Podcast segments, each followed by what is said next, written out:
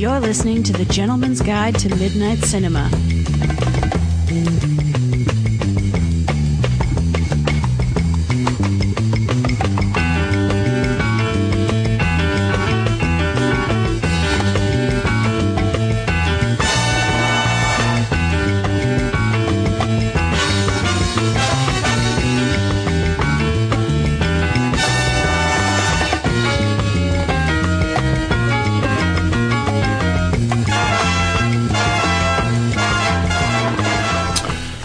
Hey gang, it's Large William here for another episode of The Gentleman's Guide to Midnight Cinema at TIFF. This episode is going to feature The Black Swan, as well as Pink Saris. So two very different films with, I think the one common thread, of course, would be the very feminine themes, or the presence of females throughout these two films. They're probably the two most feminine films I'd seen, despite being decidedly different.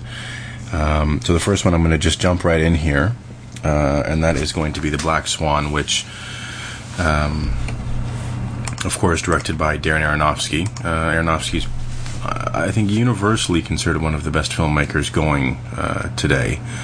I mean, you look at his track record, and I mean, everything from Pi upwards, I think is quite good. Pi, Reckoning for a Dream, The Fountain, The Wrestler, which was actually one of the first films I ever saw at TIFF. And now this one, of course, Black Swan. And the Black Swan, I should say, not the Black Swan, is a film that really, on the surface, would probably have the least amount to offer me in terms of interest. I'll read you the plot. I'm sure most of you are familiar with it by now. I've been kind of ranting and raving about it pre-seeing it, and it's been kind of all over online. So a thriller that hones in on the relationship between a veteran ballet dancer and a rival. So, I mean, that's kind of a kryptonite word for me, ballet, but I believe it was Uncool Cat, or I can't remember who it was now. We were kind of laughing about the fact that, you know, despite that, ballet films tend to have a pretty good track record with me. They're kind of batting 1,000 right now, to use a sports term, in that Suspiria and this are two quite good films, despite the backdrop of ballet. So, as I said, this is the second Aronofsky for me, and it was actually the second Vincent Cassel film of this particular festival for me. The first one, of course, being Our Day Will Come, the Romain Gavras film.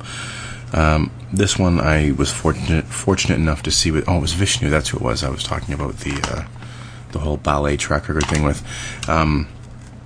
Vishnu and I got to have the pleasure of seeing this at the Winter Garden Theatre here in Toronto, and for Sammy, that is the one where we saw the Winding Refn film with the mute Viking and Valhalla Rising, that's right. Beautiful theater. It's an old theater. Really a nice setting for something that on the surface is as elegant as this film is. This is a film that has a pretty strong cast that I think, through no fluke, tends to have some physical resemblance to each other, at least in terms of the three female principals in it, and that, of course, being, or at least amongst the ballet, the ballerinas, that being, of course, Natalie Portman, Mila Kunis, and Winona Ryder. And then, of course, they're accompanied by a number of others, primarily, of course, and most interestingly, Vincent Cassel. The film, I mean, right away you see in the trailer, and it really carries over well into the film, is just how impressive visually it is. I mean, one of the things I found, and I really don't know if this was a conscious effort by Aronofsky, but I do know he is a genre film fan, and I was kind of comparing and contrasting the color palettes between Suspiria and this, and how Suspiria, of course, is a very colorful film. It's a kaleidoscope, whereas this, really, the color palette is black, white, gray. Really to the extreme throughout most of the film. So when you see very minor flourishes of color, it's a bit striking for you. Because, like I said, everything from uniforms to production to the sets to everything really revolves around the black, white, and gray. And the film really opens up with a kind of a stunning sequence with a ballet sequence going on.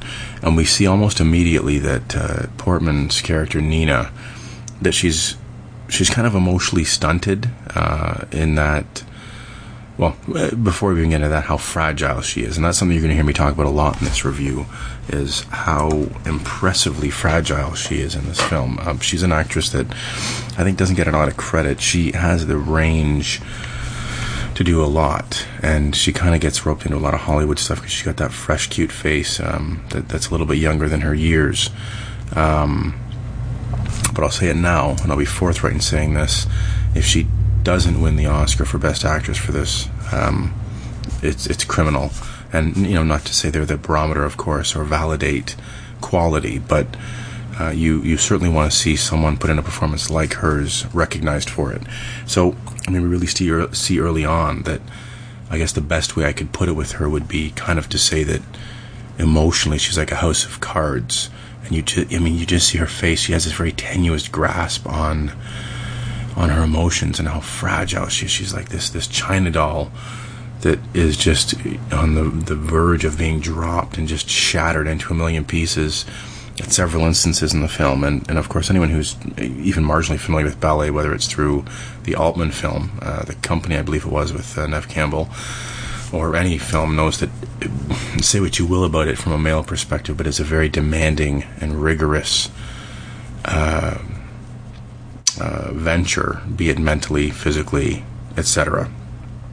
So we kind of see that her character is, like I said, just really fragile, and it's kind of further assisted by the fact that she lives a very sheltered life. I mean, she lives with her mother, who also, I should note, is a wonderful turn by Barbara Hershey as her mother in this film. She, in a way, lives vicariously through Portman.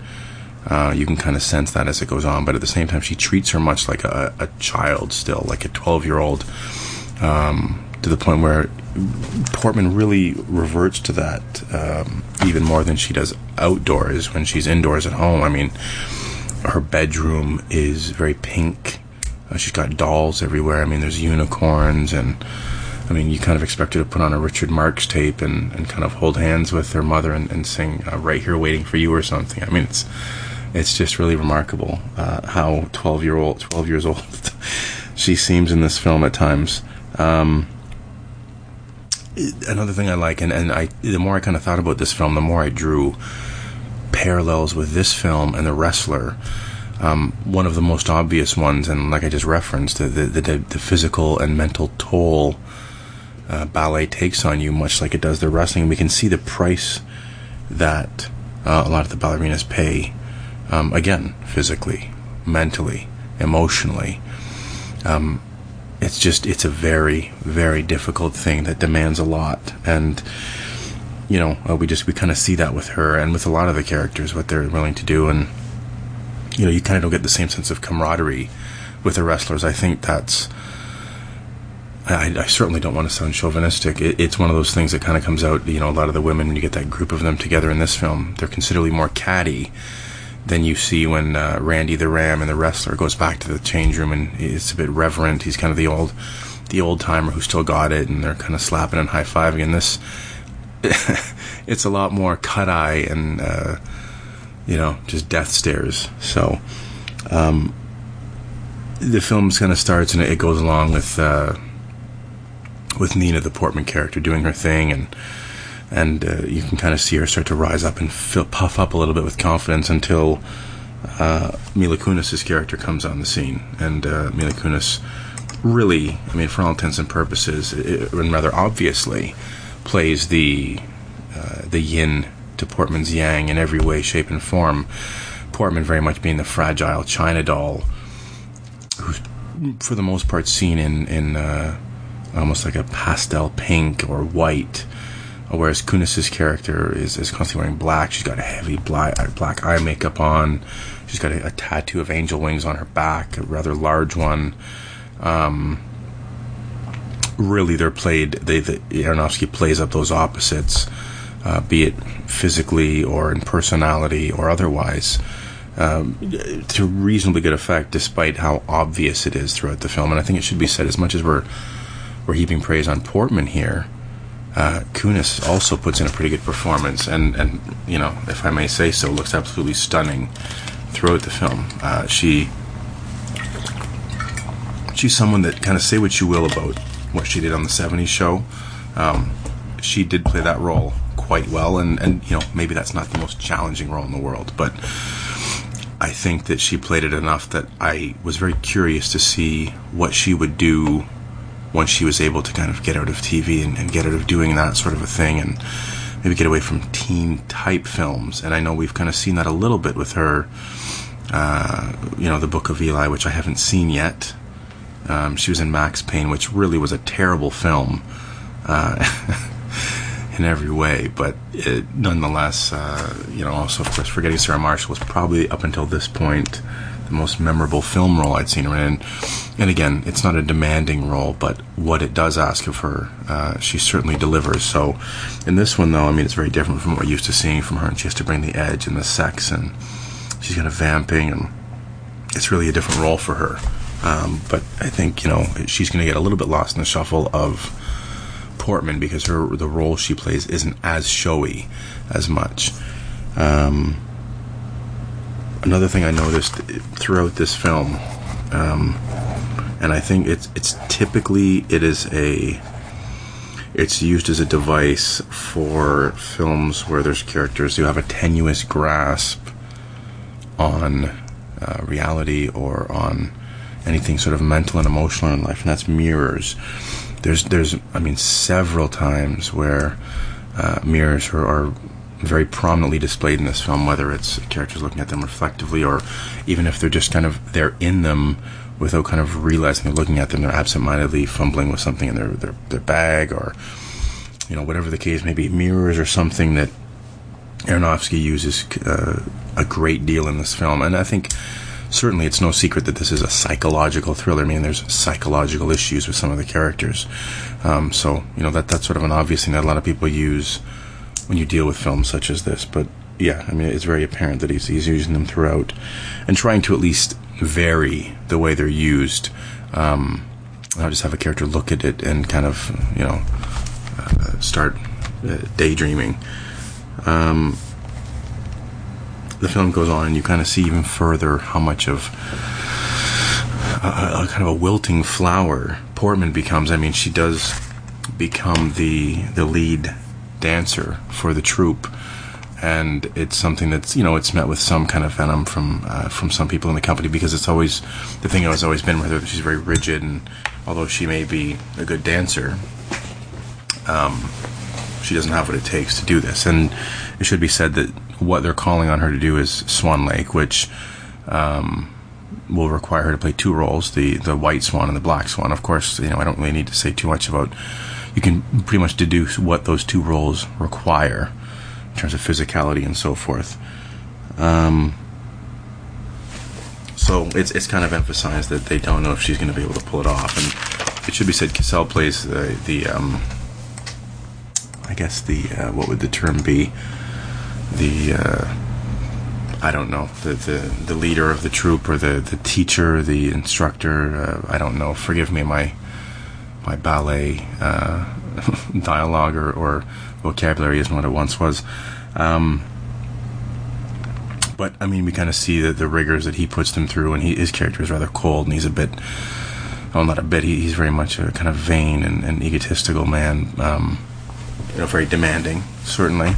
And, you know, I'm watching the film, and I'm probably about 40 minutes in at this point, and I think to myself, I stop and think, you know, it just goes to show you that when you're in the hands of a really good filmmaker, it doesn't really matter what the subject matter is. I'm sure if any of us sat down and we thought about a number of films that on the surface wouldn't appeal to us, either whether it's the cast or the subject matter, there are a lot of times where if you're in the hands of a good director is able, you know, to make what that is you're seeing very compelling. And I think, truth be told, a lot of our listeners aren't all that familiar with the inner workings of a ballet company.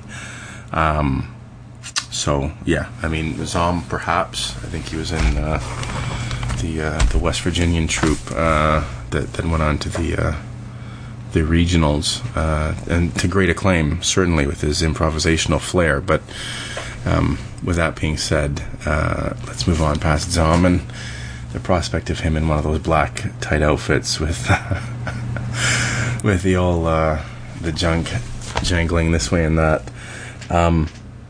Again, you know, we kind of see that the Aronofsky's really keeping a tight rein on the color palette in this film. It, you know, when we leave the confines of a lot of the other settings that the film takes place in, whether it's the ballet studio, whether it's a house here or there, we go into a nightclub, we go into a few different places, and it just, again, you know, he's certainly insisting on keeping that vibe through the colors.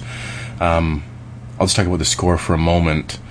The score works really well, I think, in kind of conveying the fragility and the paranoia of Portman's character, because there's times where, you know, it kind of becomes a thing of she's an unreliable narrator, where you don't know if what you're seeing from her is really happening or not happening, or how much of it's stuff she's cooking up in her head, or how much of it's real, or how much of it is people playing into the fact that she doesn't know what's real and what's not. And I think there's times when the score uses, or is used, to very good effect with that. And in fact, there's a moment when I think she first gets the lead role in Black Swan that you can see in the mirror when she goes back to her dressing room. It's written in red lipstick, horror. And even that moment, I mean, it kind of just seems like catty, you know, ridiculous kind of Jersey Shore nonsense. But again, with Aronofsky and in the hands of him and the score and what he's able to do with everything, the atmosphere he's able to create, it does give you almost become as, they have the anxiety and the paranoia that Portman does when she's seeing this. Yeah, so there's a moment further on in the film when I think we're probably, how far in are we? Again, about 40 minutes, maybe 30 to 45 minutes in, where we see some flowers on the screen. They're given to Portman's character, and I stopped to kind of think at that point. That's when I kind of really realized that it was a really muted color palette. I mean, it's obvious, but I think the lengths to which Aronofsky went to kind of keep it as minimal as he did, and then to see these flowers kind of pop up just really punctuated that for me. Getting back to Portman, and again, it's something I said I was going to come back to over and over, and I will. Her fragility in this also, I find, you know, it's really effective in making things, much like the score, making things more tense than they have any business being. Because, as I said, there's moments when things that are just relatively harmless in the grand scheme of things, or in any of their context, seem that they're able to invoke this dread and this kind of this ill feeling.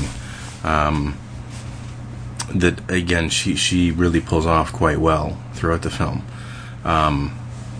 In terms of filmmakers, the one filmmaker I really feel influenced him for this, I mean, again, if I'm going to get away from the Argento and Suspiria thing for a minute, because this isn't about a coven of witches in the typical sense, is probably David Cronenberg, because there's these really minor but really effective flourishes of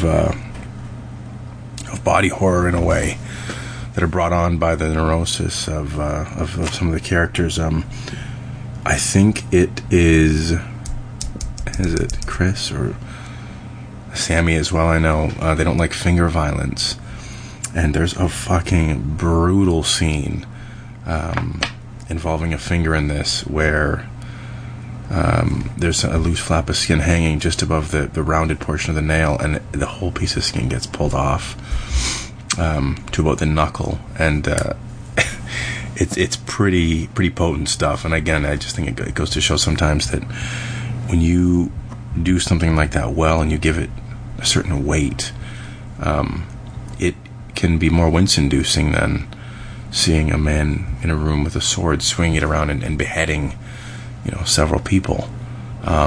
Again, I just think it's a mark of a great filmmaker, the economy of being able to winch and kind of punch you in the gut with this kind of nasty imagery of nothing more than just a finger being, a little bit of skin being pulled off a finger. I talked about Barbara Hersh already, and again, how great she is, and I think also she's probably going to get a nod for a Best Supporting Actress, possibly. I mean, her role, I think, is a little bit one note in that she's kind of only given the work as a domineering mother. In fact, her performance kind of reminded me that she was kind of channeling a much less religious, fanatic version of Piper Laurie in Carrie, but still very much suffocating her daughter's life. That's kind of the vibe I got. And wow, I'm just seeing that her alternate name is Barbara Seagull, not Seagal, but Seagull, as in the bird. That's not very attractive. So I'm taking a quick look here at Hershey. I mean, she's certainly an actress that I'm familiar with, and I've seen some of her things, but she doesn't tend to work in too many things that I dip my feet into. She does a lot of TV work, a lot of Hallmark nonsense, and I know she did Riding the Bullet and a few other things, but it generally isn't someone that works. Hoosiers, of course, actually very good in Hoosiers. Doesn't do a lot of things that really I'm too down with. Although early on, doing the stuntman with the one and only Steve Railsback, I think there's something to be said for that. But anyway, so she, as much as her performance, I don't want to say it's one note so much, but she's not getting a lot to do with, and she still pulls it off quite admirably. Again, there's several moments where you get this really grotesque body imagery and these things that are happening, and again, it's just something that, being a genre fan, I do see a lot of splatter and a lot of gore and grue in films, but there's some stuff in here that really made me want to see Aronofsky go headfirst into something that was pretty visceral and kind of grabbed you and shook you up like that, because he clearly has the power as a filmmaker to do so. There's a lot of moments I find with the film that, specifically with Portman's character, where we see how sexually repressed she is or stunted she is, and it seems like for the first 3 or 4 scenes in the film, when there's any sort of sexual interaction with her and someone else, or her and herself, for that matter, that she's always interrupted or something happens to stop her before she climaxes.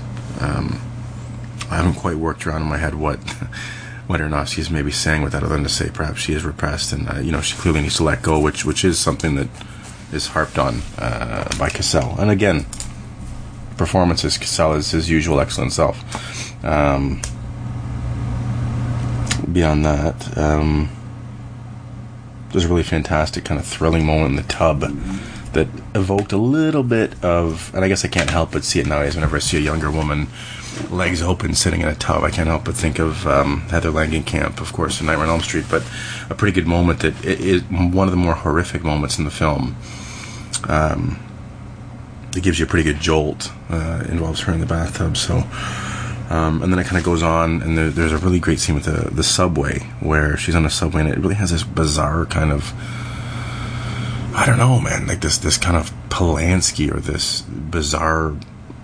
There's awkward sexual moment where she's on a subway and this old man's kind of simulating, a lot of sexual stuff while he's sitting in the chair looking at her, and it's kind of bizarre.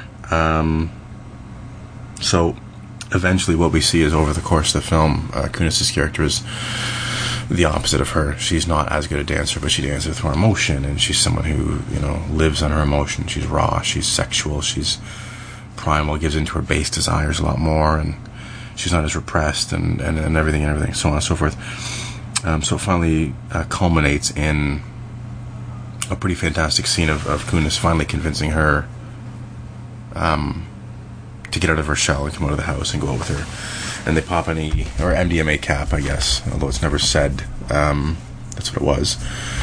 And she kind of, of course, she's monged at this point, and it kind of leads into a blurry a really blurry scene where I'll just not come out and say it because I've already talked to a few people about this, where then ends with a reasonably steamy lesbian scene with Kunis and Portman that I was kind of surprised to see from them, but I guess again, you know, they kind of put their faith in a director like Aronofsky. And that scene, prior to that, there's a lot of colors and stuff that are in this club, and you get a lot of reds, a lot of blues, a lot of greens and stuff. But near the end of that scene, with the lesbian scene, and this happens a few times in the film, and I have to presume, obviously, it's done with CG, but it's done absolutely flawlessly, is there's moments when Portman will be looking at Kunis and listening to her say something, and before your very eyes, I mean, it transforms into Portman, and it, you know, obviously it's just very jarring to her mentally that she's talking to Kunis, and all of a sudden it becomes her, herself, and you know, the film kind of, it goes that way, and that's what I mean about the unreliable narrator. You're never quite sure how much of what's happening is cooked up in her own head. So, sorry, this was another one I wrote in the dark.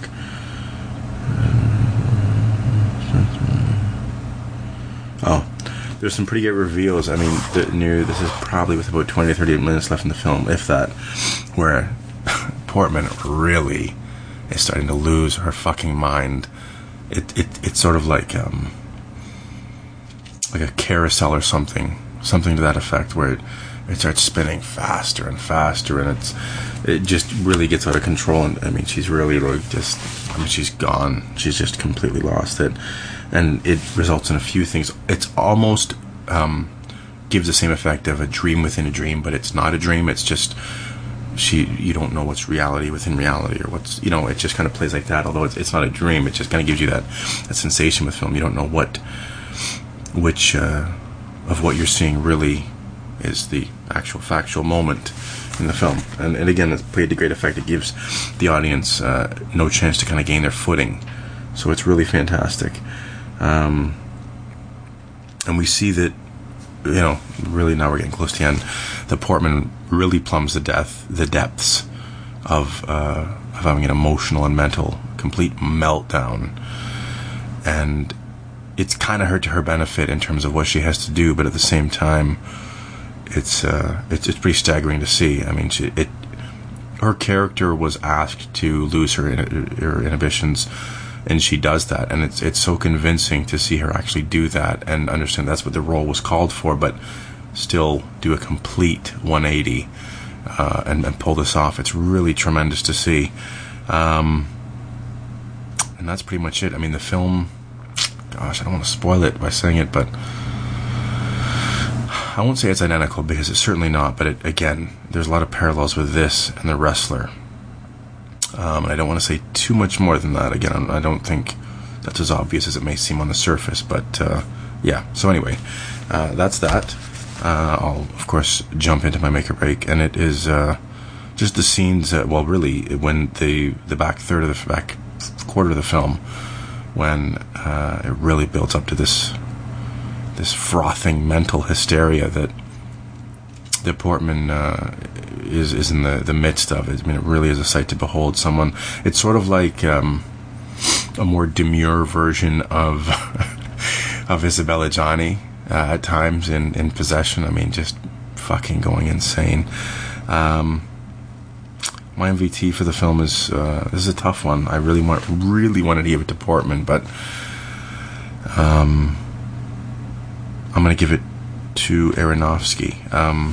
I think for him to bring this material together in a compelling fashion, to bring the people he did together, and to pull it off as he did, is again just a testament to the fact that he's one of the great filmmakers working today. I think a lot of people are quick to mention the Finchers and a lot of other filmmakers that are working today, and you know, with all due respect, I do probably prefer David Fincher to or the Paul Thomas Andersons or these filmmakers to the Aronofskys, but Aronofsky is a master filmmaker, and it's great to see someone who has genre leanings making films that are a little outside that. And I want to say, and as an aside before I get to my score, that I don't see how this film is going to... I'm really curious to see how this is going to play. I think they're going to drop it in December, right around Christmas. And this is a film that features some really fantastical imagery and transformations and metamorphosis and body horror and things like that. That it's not full-on one of those films, but it's sprinkled throughout to the point where a lot of unsuspecting multiplex-going movie watchers are going to hate this film because they will not know what to expect, because it really does kind of straddle the line between art a little bit and a little bit horror, and it's a really interesting hybrid of film that I think if you're someone like me who likes film across the spectrum, it's kind of great to see that line straddled with such skill. And I do also want to say there are hints of kind of camp and melodrama in this that almost the point of absurdity, but again, I think that it's intentional, it's handled quite well. So anyway, that leads me to my score for the film, and that's an 8.75 out of 10. I kind of battled back and forth an 8.5, 8.75, but I think in the end, I saw this on Tuesday. It's now Thursday, and I've been thinking about it a lot. As you know, I saw 8 films so far at the festival, and this and maybe one or two others are ones I keep coming back to. So, yeah, that's my score, and we'll be right back with Pink Saris. Are you looking for a way to connect with people who like the things that you like? Whether it's music, movies, TV, or whatever you're into, head on over to the Palaver.com forums. Yes, but forums and message boards are elitist and archaic. Well, yeah, maybe if you're an asshole. Palaver.com is home to all your favorite podcasts. So why not head over there now? Start talking about all the things you want to talk about. That's Palaver.com. P-A-L-A-V-R.com. Woo-hoo!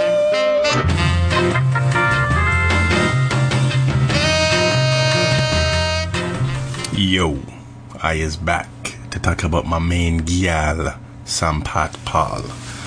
So, anyway, terrible accents aside, it's time to get into my next film review here for the festival. And this film is also, as I referenced at the beginning of the episode, probably certainly the most feminine-minded of all the films I covered. And in saying that, it's the only documentary I chose. And it's also certainly the most socially-minded and socially conscious film I had seen. It wasn't an overly conscious decision to see something such as this, but I just found the subject matter utterly fascinating and kind of too good to pass up. And of course, I am referring to the documentary called Pink Saris. Now, Pink Saris is directed by a reasonably celebrated, considerably certainly a much celebrated female documentarian, Kim Longinotto. She's done a number of documentaries. Sorry, I'm just going back and looking because I have to be honest, I'm not entirely familiar with a lot of her work. It looks like she's done stuff in Japan. Of course, just judging by the titles, Eat the Kimono, Shinjuku Boys. Oh, yes, I think I've heard of this one, the Shinjuku Boys. Anyway, this makes for fascinating podcasting, to be sure. One called Divorce Iranian Style, which sounds pretty interesting. Really, she's someone who champions women's rights throughout her work, throughout her body of work. And it seems to be that she really... is trying to provide a voice to women that don't have a voice otherwise, and trying to light on a lot of issues that I think a lot of us take for granted and overlook. Now, this film, I guess in summary, let me just, if I may, I'm going to hop over to TIFF.net for a moment, and I'm going to bring up the synopsis for this film that I saw there. It kind of compelled me to jump into it. So, here it is. It says, where are we here? And, okay. Wow. Again, more incomparable podcasting. I won't read the whole thing. I'm trying to kind of edit this on the fly here. Okay, so it says, if you're shy, you'll die. This is just one of the catchy phrases uttered by the formidable Sampat Pal, leader of the Gulabi Gang, a.k.a. the Pink Gang, the center of this stirring film.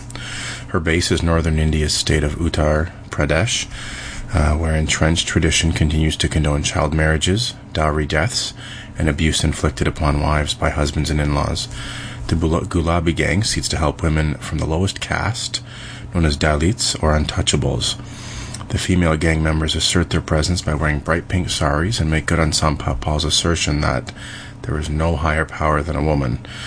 So, really, what it, that description and the picture that came with it, accompanied it, was a picture of a woman in her sari, her pink sari, and I kind of had this vision of this roving pack of these Indian women in these saris, kind of just kicking the shit out of sort of some rather villainous men. So, and not to like make light of it, certainly, but that's kind of the image I'd had. So, yeah, I mean, this is a film certainly that really looked like it was going to compel me, and it did. Before I get into the film, I want to talk about the crowd.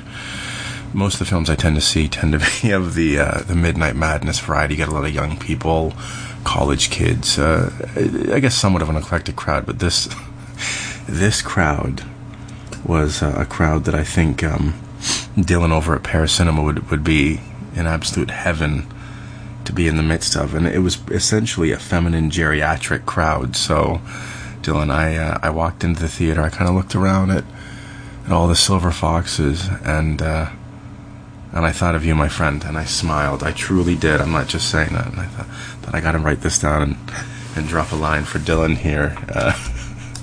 Pour one out for him, because a lot of grannies in the crowd that day. But anyway, kind of enough about that. I guess I'm kind of going against the spirit here of the film unintentionally. So this. This film, you know, in addition to that stuff, it's just, I think my primary reason for wanting to see it. Oh, thank God! I thought I hadn't hit record yet. I was going to kill myself. Was just the tremendous respect I have for women, namely my own mother, who, despite having a close relationship with my father, my mother raised me by herself for a lot of years. I could have lived with my father, but I chose to stay with my mother, and she worked, you know, incredibly long hours to provide for me and instill in me certain values as a man, as a person, that I'm happy to say I've carried into my domestic life. Things I believe about being a good person, being a good husband, being a good man, being a good parent, being a good son. These are things that I certainly got from my mother. I have a tremendous amount of respect for my mother-in-law, who really, I mean, the phrase, you know, like a second mother gets bandied about by a lot of people, but I truly feel that, and I'm very thankful to have her in my life, and I have a lot of respect for what she does. And, you know, I would be remiss if I didn't mention my own beautiful wife, the mother of my children. And I just think on the whole, I think women, because of having grown up around them, I appreciate, you know, the works of people like Almodovar and people like that, who have a real love and admiration for women, and sometimes the unglamorous things they do that are completely and utterly selfless. So I think that kind of struck a chord with me when I wanted to see this film. And I just think about a lot of the shit that women put up with, and how they unfortunately remain silent victims. And I think you know, it's something that, you know, I wanted to see this kind of rise up in this, kind of turning convention on its ear and turning tradition on its ear, and the idea of gender roles kind of turn on its ear, especially in a society that at this particular portion you know, is decidedly imbalanced. So the film opens up, and of course we see the pack of the women wearing the pink saris, and it's pretty, you know, quite the sight to behold, to see this. You had a pack of women in these electric pink or hot pink saris, you know, kind of rolling into town. It's dusty, it's, you know, dirty. It's almost like you know, like Toe Cutter and the boys, you know, just rolling in here. And thankfully, Langenkamp, the filmmaker, does a good job, I think, of educating people to a degree without it turning into a lecture on the caste system in India, which, of course, is just a class system that is rather rigidly adhered to, even in this day and age, as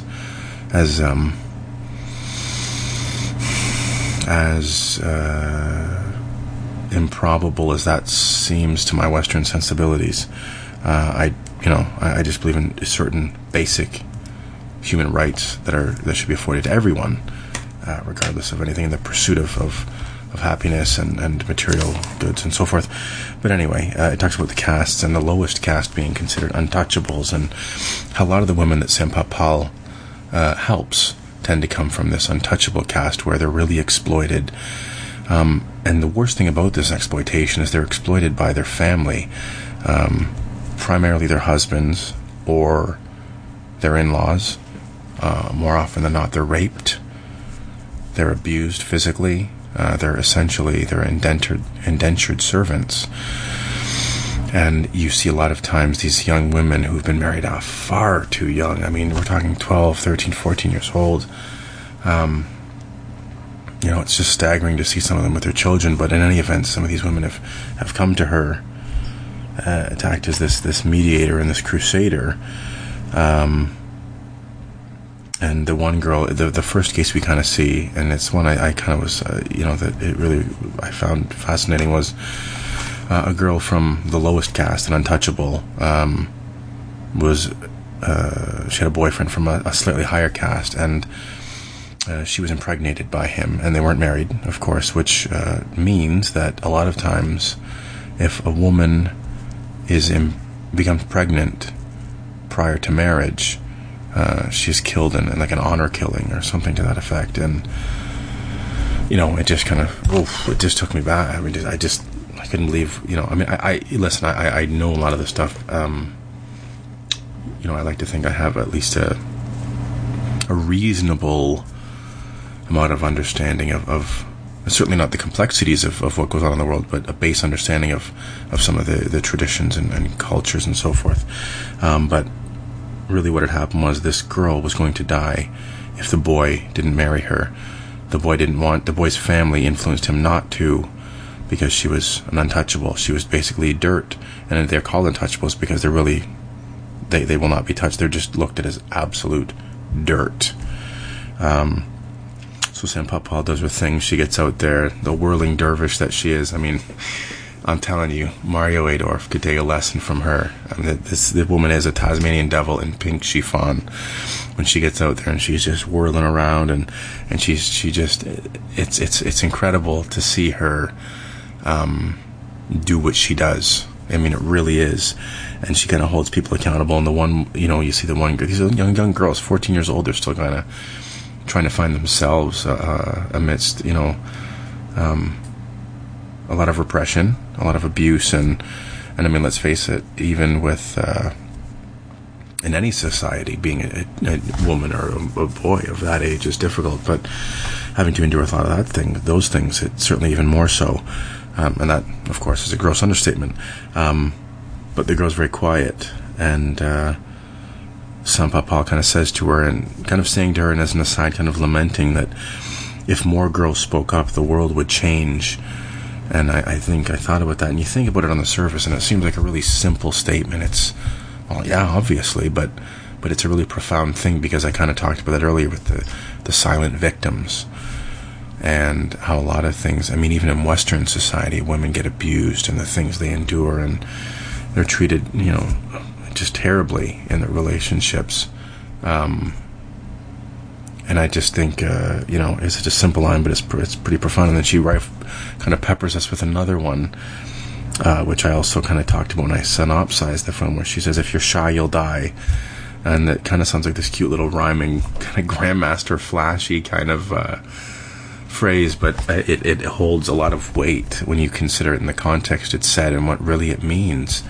A lot of times, if these women are not willing to, by force, in some way take back what is theirs, they will just be bulldozed until there's nothing left of them. You know, we see some women in this that are just a husk, a shell of a person because of everything they've endured. I mean, it's incredible, you know, to see some of this. You know, and then it kind of, you see that she takes the one girl to the police station. The police kind of sit on their hands about a lot of this. And it was actually, it's really great. She's talking about something that we consider kind of a novel an obvious concept or statement. And she says, you know, marriage that is based on love is a good thing. I mean, that's what marriage should be, and that should be about castes or material things or anything else. And she goes on to say, well, you know, people choose their food and clothes, why not their partner? And you think to yourself, well, yeah, gee, I mean, you know, again, it seems kind of obvious in a Western from a Western standpoint, but you have to really, you know, put yourself in that position and think about some of these things we take for granted, such as that, you know. And it's just, it's such a, you kind of really get behind someone that's just, you know, trying to provide these very basic things for these women. So yeah, I mean, I already talked about the grim prospect of getting pregnant when you're underage. Or excuse me, when you're not married, anyway, this scene kind of culminates. And it should be said, there is some humor in this film.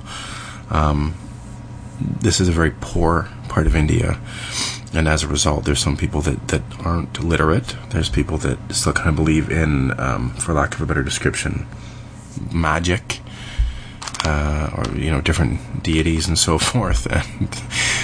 The father of the boy who, you know, who was kind of shaming his son as not marrying this untouchable, he comes out, you know, thinking he's, you know, Superfly snuck off the top ropes, and he's got his arms out, and he's rah rah rah. I have the power of so and so god, and she kind of just like kisses her teeth and like basically just slays this guy verbally in no time, and she's like, you're an idiot. She's like, I don't believe in magic, you're nonsense. And she's like, I'll tell you what, if you know magic, if you have this power that you're claiming, turn me into dust right now.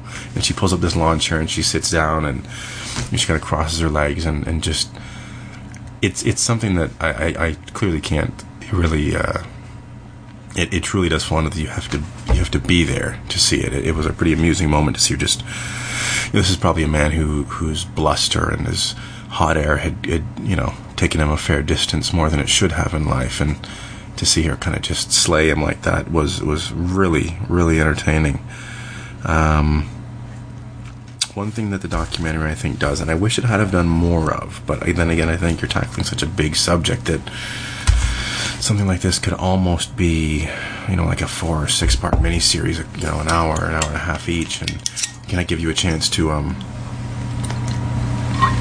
maybe focus on 5 or 6 different cases she was associated with, as well as the common thread being her own life throughout the series, because you see that her partner Babuji, he's actually from the highest caste. He's an educated man, and he fell in love with her. She's from the lowest caste, or the second lowest caste, and he lives with her, and he's kind of given up all the creature comforts and material things to be with her and to take care of, you know, to be her partner, and really her partner in the truest sense of what we can see. You know, he dotes on her, and he's really, really good to her, and you know, it's it was good to see. But like I said, there's snippets of kind of insight into her personal life, because we see she's a bit of a contradictory figure, and some of the things that she talks about, like she does have children who we don't see. And I don't know what the, you know, the dynamic is there or anything, but there are certain things I wondered more about Sampat Pal than beyond the bluster a little bit, and kind of the case by case thing. You know, so she's kind of moving around here to another case, or I use the word case. It's not like she's a lawyer. She really is more like a superhero. And people come to her all the time, and she's kind of sitting in her lawn chair and listening to what they have to say, and she'll kind of get up and be spurred into action. But one girl comes to her who's really, really broken down. This girl got married at probably 8 or 9 years old. I don't think we can even wrap our heads around that. I you know, got married at 27, I think, 28, 27, and I was barely ready for it, and I was 20 years older than this girl. I mean, it's just, you know, I can't even fathom that. But anyway, she comes to her, and she talks about how she's been beaten for 10 years by her in-laws. She's been taken advantage of, and it's crazy, you know, and it's really heartbreaking to see a lot of times in this documentary. Some of these women have just resigned themselves to such a life of misery that there isn't so much as a ray of sunshine in their life. I mean, there's nothing beyond the very basic things to do in life: work, eat, sleep. Not even eat good food, eat next to nothing, sleep hardly ever, work like a fucking mule. And it just, you see these people, they're just broken by life. And I think about my life and the joy in life, things like this, being able to go to the film festival, or I take my son to the park to play, or have an ice cream cone, and things like this. And I think, you know, it really puts things in perspective. When I see this woman who's probably, you know, barely ready to enter college, she's been married for 10 years and beaten for all 10 of those years. You know, it really is heartbreaking. And we see that the one girl, she says to Sampat Pal, she says, you know, can't you take... She says to the documentarian behind the camera, she says, can't you take me with you? And she doesn't have any idea where this one's from. She doesn't have any idea if this woman means any sort of ill will. She doesn't have any idea about anything. She's really walking in blindly, begging to walk into a blind situation. That's how bad her current situation is, because to her, anything is better than what she is. I mean, I think it really is a testament to what she's had to endure. And, you know, we actually see this girl's wedding day. This is the girl from the beginning. We see her wedding day, and it's, again, it's just sad, and it's such a stark reminder of things. We see that, it's her wedding day, and literally, she looks like someone's died. Not a smile on her face, because she's realizing, you can kind of see behind her in her eyes, the wheels are turning in terms of what she's going to be enduring for the rest of her life. And it's just so sad. She is so sad. I do want to say that during the marriage ceremony... Actually, let me look this up while I'm here. You have to forgive me. Again, more riveting podcasting. There was a god they referenced in the marriage ceremony, the god Vishnu. And, oh, well, let's see, Vishnu. And of course, my internet's slow. Vishnu is the supreme god in the Vaishnavite tradition of Hinduism. He's the supreme soul. That's the all-pervading essence of all beings. Wow, Vishnu... I sound rather ignorant. Vishnu sounds like quite the powerful form of God. One of the 5 primary forms of God. Okay, so you do truly learn something every day. I had to look that up. Sorry, Vish. But yeah, I mean, as I said, you've never seen an unhappier bride than this one. And it really is heartbreaking, because she still is really a girl. She's kind of getting this death sentence. There's moments again when I kind of talked about it being a balanced and objective look at Sampat Pal, where we kind of see that there's shades of her kind of drinking her own Kool-Aid, or reading her own press clippings. Like, she kind of, there's moments where she kind of struts around a bit like a peacock, and you almost think you're watching a Terrell Owens interview, in that she refers to herself in the third person a few times. Not to the same levels of obnoxiousness, of course, as T.O., but nonetheless, you know, she'll say to people, hey, did you see me in the paper? You know, kind of those, you know, I'm Sampat Pal, the leader of the Gulabi Gang. You better recognize. Like, it's that kind of a thing. But anyway, yeah, I mean, I talked about the marriage and how young these kids are and everything, and it was just kind of astonishing to see. Oh, and then, you know, again, there's another case. I think there's probably about 4 or 5 cases sprinkled throughout this, where one of the girls is even more despondent than the rest, and she's really talking about suicide. And again, a line that seems so simple when I'm going to utter it, but I think when you kind of look at it in the context, it really, really spoke to me, was well, he goes, I'm going to kill myself, I can't do this, and Sampat kind of takes her firmly but gently and says, what's so brave about dying? Stand up and live. That takes bravery. And I think about what these women do, and I think about, the word bravery getting bandied about a lot. And I think about how hard it is sometimes to do the right thing in the face of utter resistance. I think about all these women that have formed an alliance just to a voice to say, no, we're not going to be put in these positions anymore. And I think it's really incredible to see, and to see her urge her to say, listen, life's going to be hard on you at times, but it's going to get better over time, over years, maybe not now, but you have to play a part in this. And not so much a recruiting thing, but just life in general, things are going to get better.